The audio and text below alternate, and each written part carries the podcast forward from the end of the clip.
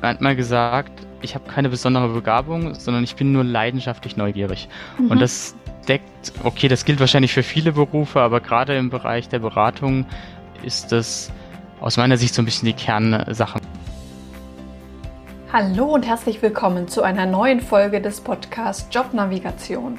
Menschen und ihre Berufe zum Start in die neue Woche. Mein Name ist Anni Nürnberg und in jeder Podcast-Folge stelle ich dir einen neuen Beruf vor und einen Menschen, der diesen ausübt. Als Informatiker hat man heutzutage sehr gute Chancen, einen guten, gut bezahlten Job zu bekommen. Aber welche Möglichkeiten gibt es alle in der Informatik? Eine davon stellt uns Alexander in dieser Podcast-Folge vor. Er ist Berater, Projektleiter und Teamleiter in einem Softwarehaus. Wie hat er seine Leidenschaft für Informatik entdeckt? Was macht ihm an seiner Tätigkeit so viel Freude? Wie muss ein guter Projektleiter und Berater sein? Das und mehr erfährst du in dieser Folge von Alexander. Herzlich willkommen, lieber Alexander, hier im Podcast bei Jobnavigation. Schön, dass du da bist. Ja, vielen Dank für die Einladung. Ich freue mich. Magst du mal am Anfang berichten, was du eigentlich tust und warum du hier bist? Selbstverständlich, gerne. Ich bin seit 2018 Berater und Projektleiter bei der DC Informationssysteme GmbH aus Karlsruhe. Du hast mich eingeladen, um ein bisschen was über meinen Job, über meinen Beruf zu erzählen. Dem will ich gerne nachkommen. Ich bin mittlerweile auch Teamleiter dort, das heißt, habe jetzt einiges an Erfahrung sammeln können und äh, die eigentliche Arbeit als Berater, als Projektleiter, das mache ich aber schon eine ganze Weile länger. Da kann ich sicher nachher auch ein bisschen was dazu erzählen. Dizzy ist ein Softwareunternehmen. Wir haben roundabout 150 Mitarbeiter. Unser Hauptprodukt ist eine Standardsoftware Cadenza. Da arbeiten wir im Bereich Business Intelligence, Geointelligence. Das heißt, wir helfen unseren Kunden bei der Analyse ihrer Daten, ihrer Unternehmensdaten im Wesentlichen. Wir arbeiten hauptsächlich mit Behörden, größere Behörden, Landes-, Bundesbehörden und unsere Themen sind da sowas wie ja, aktuelles Thema Hochwassermanagement tatsächlich. wir arbeiten viel mit Verbraucherschutz, Umweltbehörden. Genau, das sind so unsere Kunden und die haben natürlich vielerlei Daten, die oft auch einen geografischen Bezug haben. Zum Beispiel Messstellen, wenn es um Nitrat in Gewässern geht oder wenn es eben um Hochwasser geht, wenn es um den Lärm geht. Wir haben ein Projekt mit dem Eisenbahnbundesamt, da geht es um die Lärmkartografierung. Das sind typischerweise Dinge, die wir tun. Ja, super. Genau. Für die Zuhörer müssen wir vielleicht noch sagen, weil die hören das Ganze ja später. Wir haben den 16. Juli, das heißt, gerade ist Land unter in einigen Teilen des Landes, deshalb aktuelles Thema Hochwasser. Genau, so ist es. Ja, und in meiner Abteilung unterstützen wir den Kunden letzten Endes beim Einsatz unserer Software. Also die Software ist ja ähm, erstmal fertig, das ist ein Produkt, da gibt es natürlich Releases, zweimal im Jahr machen wir das, es kommt immer ein bisschen drauf an, ist bei jeder Firma ein bisschen anders.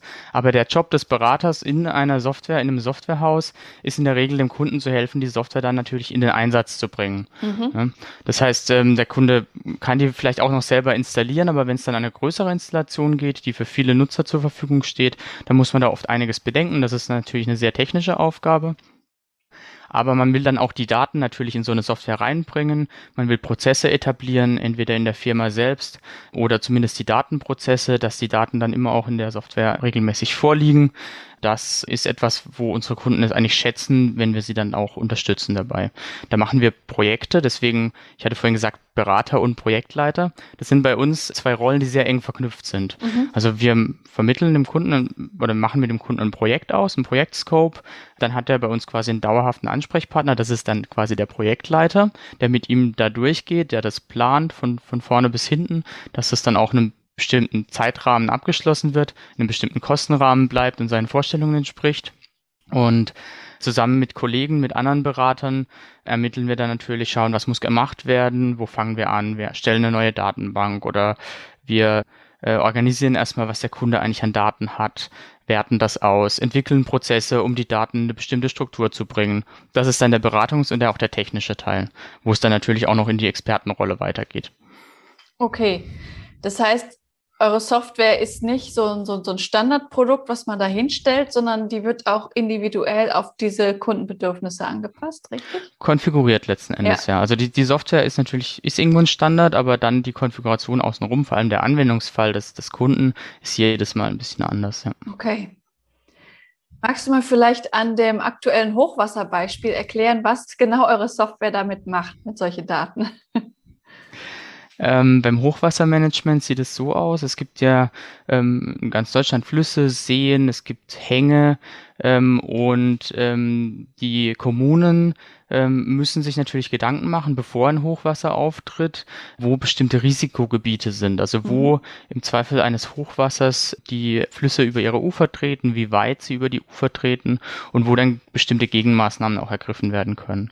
Und um da überhaupt mal in eine Planung reinzukommen, ist es wichtig, dass man das bildlich darstellen kann. Also in unserem Fall erstmal mit einer, mit einer Landkarte sozusagen indem man dann berechnen kann, wo die, die Pegel grundsätzlich wie hoch sind und wo auch das umgebende Land wie hoch ist und kann das dann quasi berechnen, wo entsprechend Überlaufflächen entstehen. Und wenn man diese Information hat und wenn man sich das mal verbildlicht hat, dann kann man natürlich auch dagegen vorgehen. Das ist dann wiederum die Aufgabe des Kunden, das machen wir nicht, sondern wir mhm. sind eben für diese Visualisierung und unter Umständen für die Berechnung von solchen Dingen zuständig. Okay, interessant. Wie lange bist du schon in dem Unternehmen? Wie lange machst du das schon? Wie zu Anfang gesagt, ich bin seit drei Jahren dort. Mhm. Aber äh, IT-Projekte leite ich schon länger und Beratung im IT-Umfeld mache ich auch schon wesentlich länger. Und du hast gesagt, dass du schon Teamleiter bist. Was hat sich dadurch verändert? Ähm, Bei dir in, deine, in deinem Alltag, sage ich jetzt mal. Genau, also erstmal, äh, wenn man so eine Rolle annimmt, bleibt man, muss man die meistens die Arbeit, die man vorher gemacht hat, auch machen, sondern es kommt erstmal on top.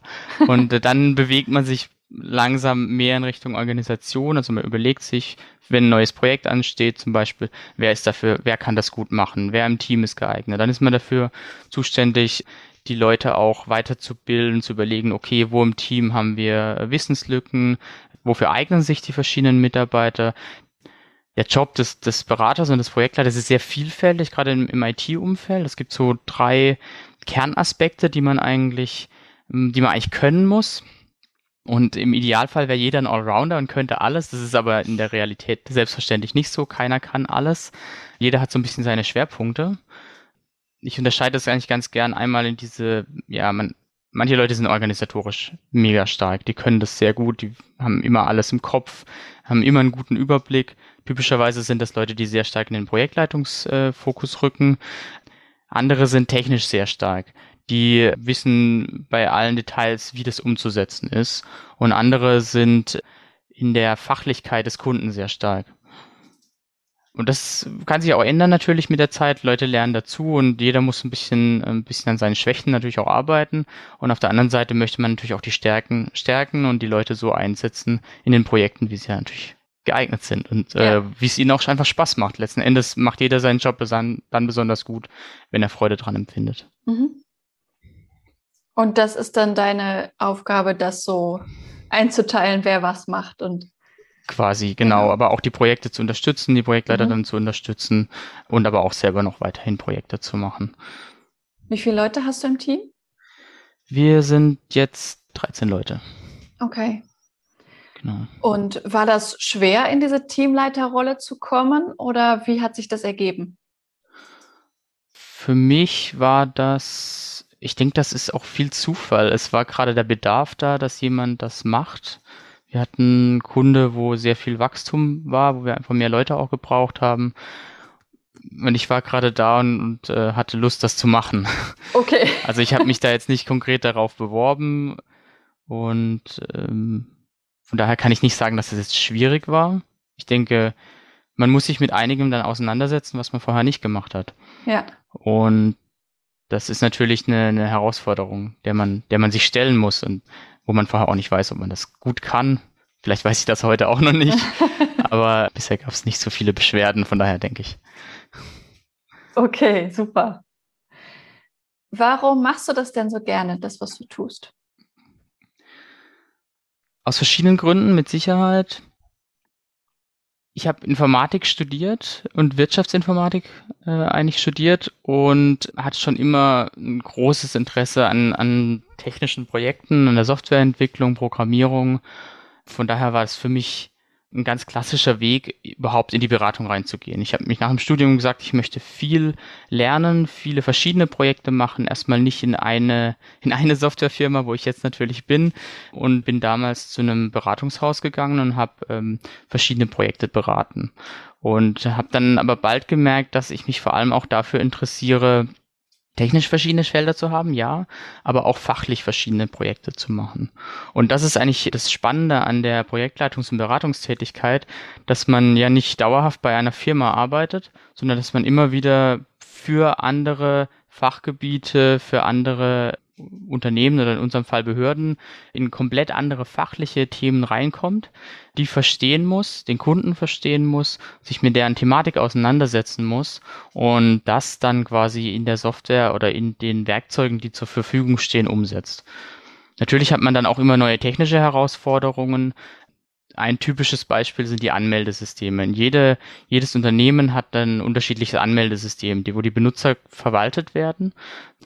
Häufig machen wir Projekte, da ist das Anmeldesystem noch gar nicht da, dann nutzen wir unser eigenes Anmeldesystem, aber noch viel öfter müssen wir das vorhandene Anmeldesystem in unsere Software anbinden. Und da mhm. gibt es verschiedene Technologien und es ist erstaunlicherweise so, dass man selbst nach vielen Jahren immer wieder neue Technologien kennenlernt, auch in dem Feld, in dem man sich eigentlich schon sehr gut auskennt, die man dann einbinden muss. Also sowohl technisch als auch fachlich gibt es einfach quasi jeden Tag was Neues zu lernen und, und was Neues zu entdecken.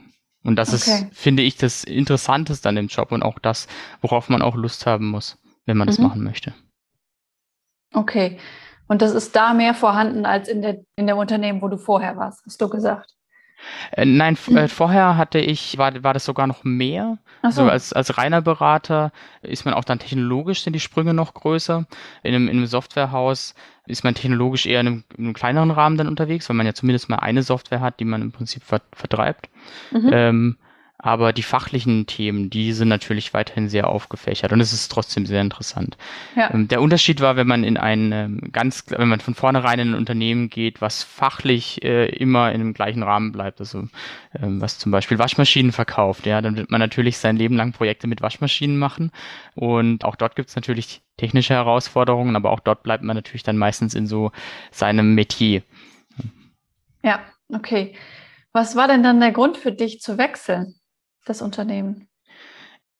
Also ich habe, wie gesagt, angefangen bei einer, bei einer Firma dort als reiner Berater, war dort etwa zwei Jahre in, in Beratertätigkeit unterwegs, habe Custom Development gemacht, das heißt, wir haben komplett Software komplett neu geschrieben für Sonderanwendungsfälle, Portallösungen, Weblösungen gebaut, bin dann innerhalb der, der Firma dort in die Projektleitung gewechselt, in Forschungsprojekte hauptsächlich ähm, habe gemerkt, dass mir das sehr viel Spaß macht, habe aber ein bisschen die klassischen Projekte vermisst und ich wollte wieder zurück zu, zu klassischen Beratungsprojekten, allerdings mhm. in dieser Rolle des Projektleiters. Hatte dann auch schon diesen Background, Berater zum einen, Projektleiter zum anderen und habe dann nach vier Jahren entschieden, dass es auch einfach Zeit ist, mal die Firma zu wechseln. Ja, okay. Und dann hat sich das ergeben. ja, okay.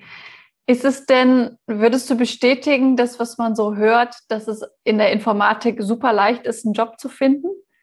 Aktuell, würdest du das bestätigen? Ich glaube schon. Ja, momentan hat man als Informatiker oder auch mit einer Ausbildung im Bereich der Informatik, als Wirtschaftsinformatiker bin ich ja auch kein klassischer Informatiker, aber momentan hat man es erstaunlich leicht. Klar, man muss sich trotzdem präsentieren. Wir haben bei Bewerbungen schon immer mehrere Kandidaten, glücklicherweise immer noch, auch wenn es wirklich schwer ist, gute Leute zu finden. Aber ich sehe, dass, äh, dass die Leute alle unterkommen. Und auch die, die bei uns zum Beispiel nicht unterkommen, dann meistens sehr schnell einen Job haben. Also es ist wirklich ein sehr enger Markt, wie man sagt. Es gibt viel zu wenig Fachkräfte in dem Bereich. Mhm. Und einen sehr hohen Bedarf. Mhm. Was hat dich denn dazu bewogen, Informatik oder Wirtschaftsinformatik zu studieren? Ich ähm, hatte mich eigentlich auch schon zu der Schulzeit äh, dafür interessiert. Ich hatte relativ früh einen Computer zu Hause, aber kein Internet damals noch, auch wenn man sich das heute kaum noch vorstellen kann. Und habe äh, eigentlich schon in, in Grundschulzeiten gespielt natürlich und mich mit der Materie auseinandergesetzt und dann nach und nach auch kleine Programmieraufgaben gelöst, weil es mir einfach Spaß gemacht hat. Weil ich Freude dran hatte, eigene Dinge zu, zu entwickeln, zu entwerfen ähm, und, und äh, mir diese, diese Materie zu erschließen, diese Blackbox. Für viele ist das Gerät ja eigentlich undurchschaubar und ich hatte einfach immer die Neugierde zu verstehen, was da dahinter steckt, wie das funktioniert. Und dann vor allem eben eigene Dinge zu machen, zu sehen, auch oh, ich kann das selber bauen, das ist da total toll. Ja. Es sind zwar nie sonderlich große Dinge dabei rausgekommen, aber allein zu, die, ähm, ja, zu verstehen, wie das geht und, und dieses, dieses Gefühl zu haben, ich kann das auch. Ich könnte das andere, könnte ich auch. Ich müsste vielleicht mehr Zeit investieren, aber ich könnte im Prinzip alles machen an so einem Computer. Das ist einfach ein, ein wunderschönes Gefühl und äh, eine sehr gute Selbstbestätigung für einen selbst. Ja. Ja. Und warum dieser wirtschaftliche Schwerpunkt? Das kann ich tatsächlich gar nicht mehr sagen heute. ich weiß nur, dass es eine sehr gute Entscheidung war, weil es sehr gut zu dem Beruf passt, den ich heute mache. Ich habe sehr viel gelernt, was ich auch in meinem Projektleiteralltag gebrauchen kann, was ich jetzt auch im Teamleitungsauftrag gebrauchen kann. Hintergrundwissen, betriebswirtschaftliches Hintergrundwissen, auch ein bisschen juristisches Hintergrundwissen, was in der Wirtschaftsinformatik auch immer ein, Bestandteil ist, was einem im Alltag sehr hilfreich sein kann. Mhm. Okay. Was sind denn für dich in, in so der Arbeit, die du tagtäglich tust, Herausforderungen? Wo ist es manchmal schwer? Wir machen viele Projekte, oft auch viele Projekte gleichzeitig. Mhm. Und eine große Aufgabe ist immer den Überblick zu behalten. Immer zu schauen, dass wir Anfragen rechtzeitig beantworten, dass wir natürlich auch die Kunden zufriedenstellen und dass nichts hinten runterfällt, dass nichts liegen bleibt. Zum einen. Zum anderen natürlich auch die vielen kleinen Hindernisse, denen man jeden Tag begegnet. Irgendwas funktioniert nicht so, wie man es will. Ein Projektplan kann nicht eingehalten werden. Irgendwo ähm, wird was doch zu teuer oder es dauert doch länger, als man gedacht hat. Und dann muss man natürlich anfangen umzuplanen. Okay, was bedeutet das jetzt? Ähm, brauche ich mehr Mitarbeiter auf dem Projekt oder muss ich vielleicht mit dem Kunden sprechen, dass ein Teil so nicht umgesetzt werden kann, wie es ursprünglich vorgesehen war, weil es einfach technisch nicht geht, weil man sich auch vertan hat.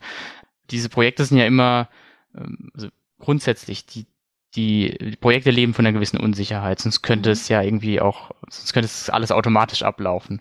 Aber es ist ein, ein Geschäft mit Menschen und auch der Kunde kommt oft auf uns, oft auf uns zu und sagt, hm, er hat sich nochmal irgendwie anders überlegt oder jetzt, wo er es gesehen hat, findet er das doch nicht so gut, er würde gerne nochmal was irgendwie umgestalten und darauf gehen wir auch gerne ein. Letzten Endes ist ja unser Ziel, dass, dass am Ende für den Kunden ein gutes, ein guter Workflow entsteht, ein gutes Produkt, mit dem er auch arbeiten kann oder eine gute Konfiguration.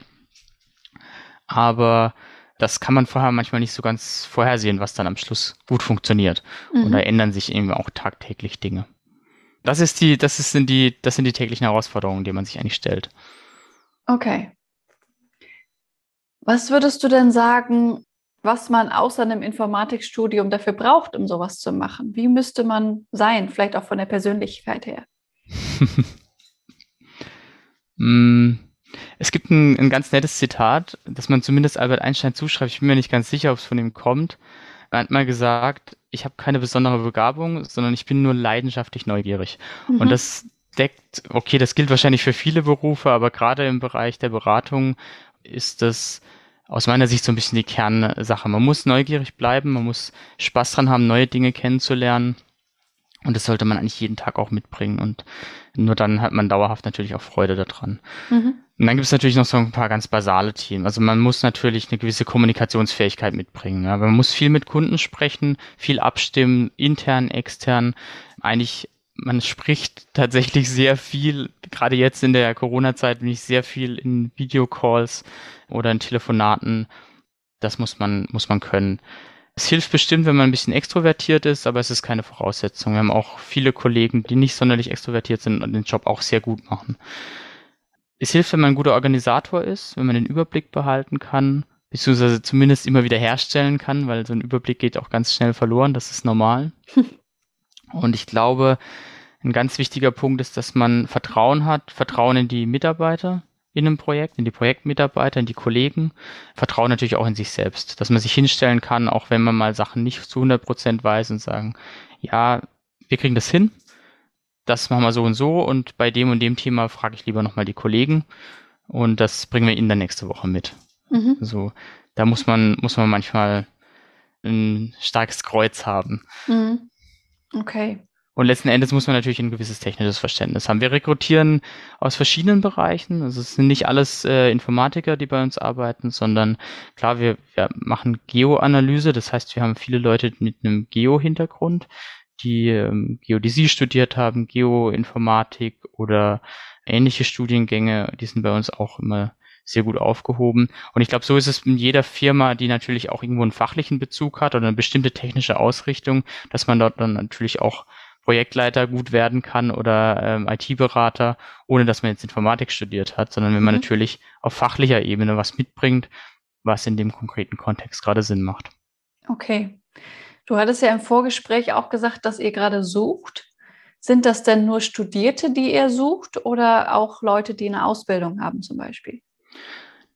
Das spielt eigentlich gar keine so große Rolle. Also man mhm. kann bei uns einsteigen äh, mit einer Aus also eine Ausbildung sollte man in der Regel haben. Man bringt irgendwas mit. Wir freuen uns sehr über Bewerbungen, auch Studenten, Werkstudenten, Leute, die vielleicht eine Abschlussarbeit schreiben wollen in einem Unternehmen, das letzten Endes auch ein bisschen einen gesellschaftlichen Beitrag leistet, gerade im Umweltschutz, im Verbraucherschutz. Mhm. Und äh, das Schöne ist, bei uns kann man sich auch ganz gut entwickeln. Also man kann auch sagen, man steigt in einen Bereich ein und probiert dann auch verschiedene Sachen durch und wird dann vielleicht sogar mit einer Zeit zum, zum Entwickler, vom Berater zum Entwickler oder geht eher in die Richtung Projektleitung oder geht eher in Richtung Expertentum. Mhm.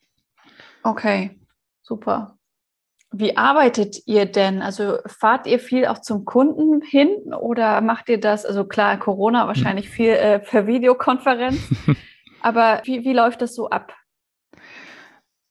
Bei Dizzy ist es so, dass wir verhältnismäßig wenig zum Kunden fahren. Also wir sagen Beratern, die sich bewerben, dass es sich in der Regel um ein bis zwei Tage im Monat handelt. Das kommt immer ein bisschen auf die Ausrichtung, auch auf den Kunden letzten Endes an, für den man zuständig ist. Manche Kunden schätzen das sehr, wenn man mal ein bisschen öfter vor Ort ist. Was wir gar nicht machen, ist komplett vor Ort zu sein. Mhm. Das ist aber im Beratungsgeschäft sehr vielfältig. Also andere Firmen haben ihre Berater gerne die ganze Woche beim Kunden das ist bei uns eher so ein bisschen ein Sonderfall in der Beratung, muss man ganz klar sagen. Also man sollte, wenn man Berater, Projektleiter werden will, allgemein sollte man sich darauf einstellen, dass man viel auch unterwegs ist. Das gehört mhm. einfach zum Geschäft meistens dazu. Okay. Vermutlich arbeitet ihr ja gerade aktuell auch aus dem Homeoffice raus. Wie war das denn vorher mit Homeoffice und flexibler Arbeitszeit? Also ich habe immer so das Bild von Informatikern im Kopf, dass die einfach äh, hauptsächlich in der Nacht arbeiten und tagsüber eher wenig. Das ist in der Beratung wahrscheinlich schwierig, aber was ist da bei euch möglich? Genau, also in der Beratung wollen wir natürlich schon auch dann vorm Rechner sitzen, vereinfacht gesagt, wenn der Kunde arbeitet. Gut, wir arbeiten mit Behörden, da sind die Arbeitszeiten oft sehr klar definiert. Ja. Auf der anderen Seite sind wir aber flexibel. Das waren wir vorher auch schon. Wir haben im Prinzip eine freie Zeiteinteilung. Da gibt es Leute, die fangen sehr früh morgens an und arbeiten dann nachmittags nicht so lange, andere, die später anfangen.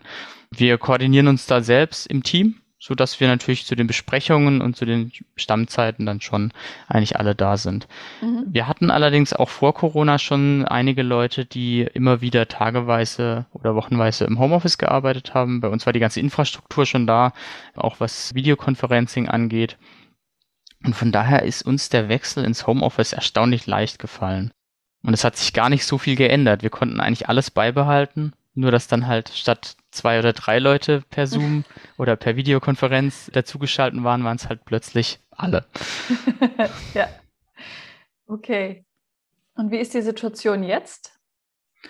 Na, jetzt sind wir langsam wieder auf dem Weg zurück ins Büro. Wir haben auch ein neues Büro, was wir äh, in, in Kürze beziehen werden. Und das ist für uns natürlich spannend, da jetzt auch zu schauen, wie, wie sich das dann so anfühlt, wenn, wenn wir auch gemischt äh, dann im Büro sitzen, vielleicht die Hälfte im Büro und die Hälfte im Homeoffice, was das auch für Meetings bedeutet, wenn vielleicht auch alle mehr am Telefonieren sind. Man spricht ja beispielsweise auch ein bisschen lauter, wenn man telefoniert. Das stört dann vielleicht die anderen. Da müssen wir uns noch zurechtfinden. Und ich denke, das wird jetzt auch noch ja ein bisschen Zeit in Anspruch nehmen, das neue Normal zu definieren. Ja. Aber ich habe überhaupt keine Bedenken, dass, äh, dass wir da irgendwelche Probleme haben werden, sondern das wird uns einfach, ja, wird uns auch irgendwie gelingen. Ja, cool. Wenn sich jetzt Leute dafür interessieren, für den Bereich interessieren, die jetzt aber vielleicht noch keine Ausbildung oder ein Studium haben, die ja das erstmal mhm. durchlaufen müssen. Wie würdest du sagen, wird dann die Situation in fünf Jahren sein? Ist dann die Situation für Informatiker immer noch so gut? Hm, vielleicht erst noch mal kurz auf den Ausbildungsteil. Also wie gesagt, man sollte irgendeine Ausbildung mitbringen. Wenn man zum Beispiel ähm, im anderen Bereich sich ausgebildet hat oder Interesse hat zu wechseln, ist es auch sehr interessant, sich mal Projektleitungsausbildungen beispielsweise anzuschauen. Da gibt es verschiedene Ausbildungsstränge von der GPM zum Beispiel oder im, im Scrum-Bereich gibt es auch sehr viele Möglichkeiten, die keine so hohe Hürde darstellen, wo man sich auch mit der Materie erstmal vertraut machen kann. Dann kann man sehr gut wechseln dann dauert das vielleicht auch keine fünf Jahre, bis man wechseln kann. Aber bleiben wir mal bei der Annahme, wie sieht das in fünf Jahren aus oder in zehn? Hm, diese, das Thema Projektleitung, Anforderungsaufnahme, verstehen, was ein Kunden möchte, das wird bestehen bleiben. Das wird es immer geben, solange es Software gibt. Und ich denke, das wird es auch sehr lange noch geben, zumindest mal die nächsten fünf bis zehn Jahre. Und das werden auch immer Menschen machen müssen. Das ist ein Job, den, den man nicht wegrationalisieren kann. Und was vielleicht auch spannend ist, das wird auch immer eine Sache sein, wo man sprachlich natürlich mit dem Kunden mithalten kann. Das heißt, es ist auch ein Job, der, der nicht ins Ausland verschiebbar ist. Von daher mhm. eigentlich ein Job mit sehr großen Zukunftsperspektiven, der sich auch konstant wandelt, wo es immer neue Methoden gibt, äh, neue Tools, die man dann erlernen kann und wo man dann auch immer irgendwie wieder einen, einen aktuellen Sachstand erringen kann. Okay. Gibt es sonst noch etwas, was du Menschen, die jetzt gerade zuhören, mitgeben möchtest? Mein Verständnis ist, dass ein Podcast, der sich vor allem an Leute richtet, die sich über ihre Zukunft Gedanken machen. Das ist mhm. schon mal ein super erster Schritt. Ich finde das ein ganz tolles Projekt ich denke, jedem sollte klar sein, dass es wichtig, dass man sich was sucht, an dem man Freude hat. Mhm. Wo man jeden Tag Spaß dran hat, wo die Arbeit nicht, nicht zur Pflicht wird, wo es nicht nur ums Geld verdienen geht, sondern wo man sich richtig wohlfühlt damit. Und das sollte man von vornherein einfach berücksichtigen. Und wenn man in einer Situation ist, wo man merkt, dass man die falschen Entscheidungen getroffen hat, das Leben ist ziemlich lang, dann kann man sich auch immer nochmal umentscheiden. Und man kann ganz oft das Wissen, was man in seiner Ausbildung, in welcher Richtung auch immer erworben hat, auf andere Bereiche übertragen. Und da würde ich gerne den Leuten Mut machen, das auch zu tun, weil ja, es, es hat keinen Wert, sein Leben in einem Job zu verbringen, der einem keine Freude bereitet. Mhm. Ich habe das mhm. Gefühl, dass es in der klassischen Arbeitswelt so nicht so oft vorkam, aber heute die, die Jobs viel durchlässiger sind. Ja, definitiv. Ich habe früher Physik studiert, von daher, damit mache ich inzwischen relativ wenig. Ja, dann vielen lieben Dank für dieses Podcast-Interview. Ich fand es sehr spannend, da einen Einblick zu bekommen in dein Unternehmen, in dein. Das war eine weitere Folge des Podcasts Jobnavigation Menschen und ihre Berufe mit Anni Nürnberg. Ich hoffe, du kannst jetzt besser beurteilen, ob die Softwareberatung für dich interessant sein könnte. Wenn dir diese Folge gefallen hat, freue ich mich sehr über eine positive Bewertung oder ein Like auf Instagram. Du findest uns dort unter dem Namen Jobnavigation. Wenn du gerade versuchst herauszufinden, welcher Beruf am besten zu dir passt, unterstütze ich dich gerne im persönlichen Coaching. Auf unserer Website kannst du ganz einfach ein kostenfreies Erstgespräch vereinbaren. Du findest sie in den Show Notes verlinkt. Dort findest du zum Beispiel auch die Motivations-Challenge, ein achttägiger Online-Kurs, der dir zu mehr Motivation im Alltag verhilft, komplett kostenfrei. Mehr Infos und die Anmeldung findest du auf jobnavigation.de slash motivations-challenge. Die nächste Folge wird eine ganz besondere Folge. Mehr dazu verrate ich erstmal nicht. Bleib dran, um mehr zu erfahren. Deine Anni von Jobnavigation. Manchmal habe ich auch einfach irgendeine, irgendeine Kuh angeschrien, weil ich keine Lust mehr hatte.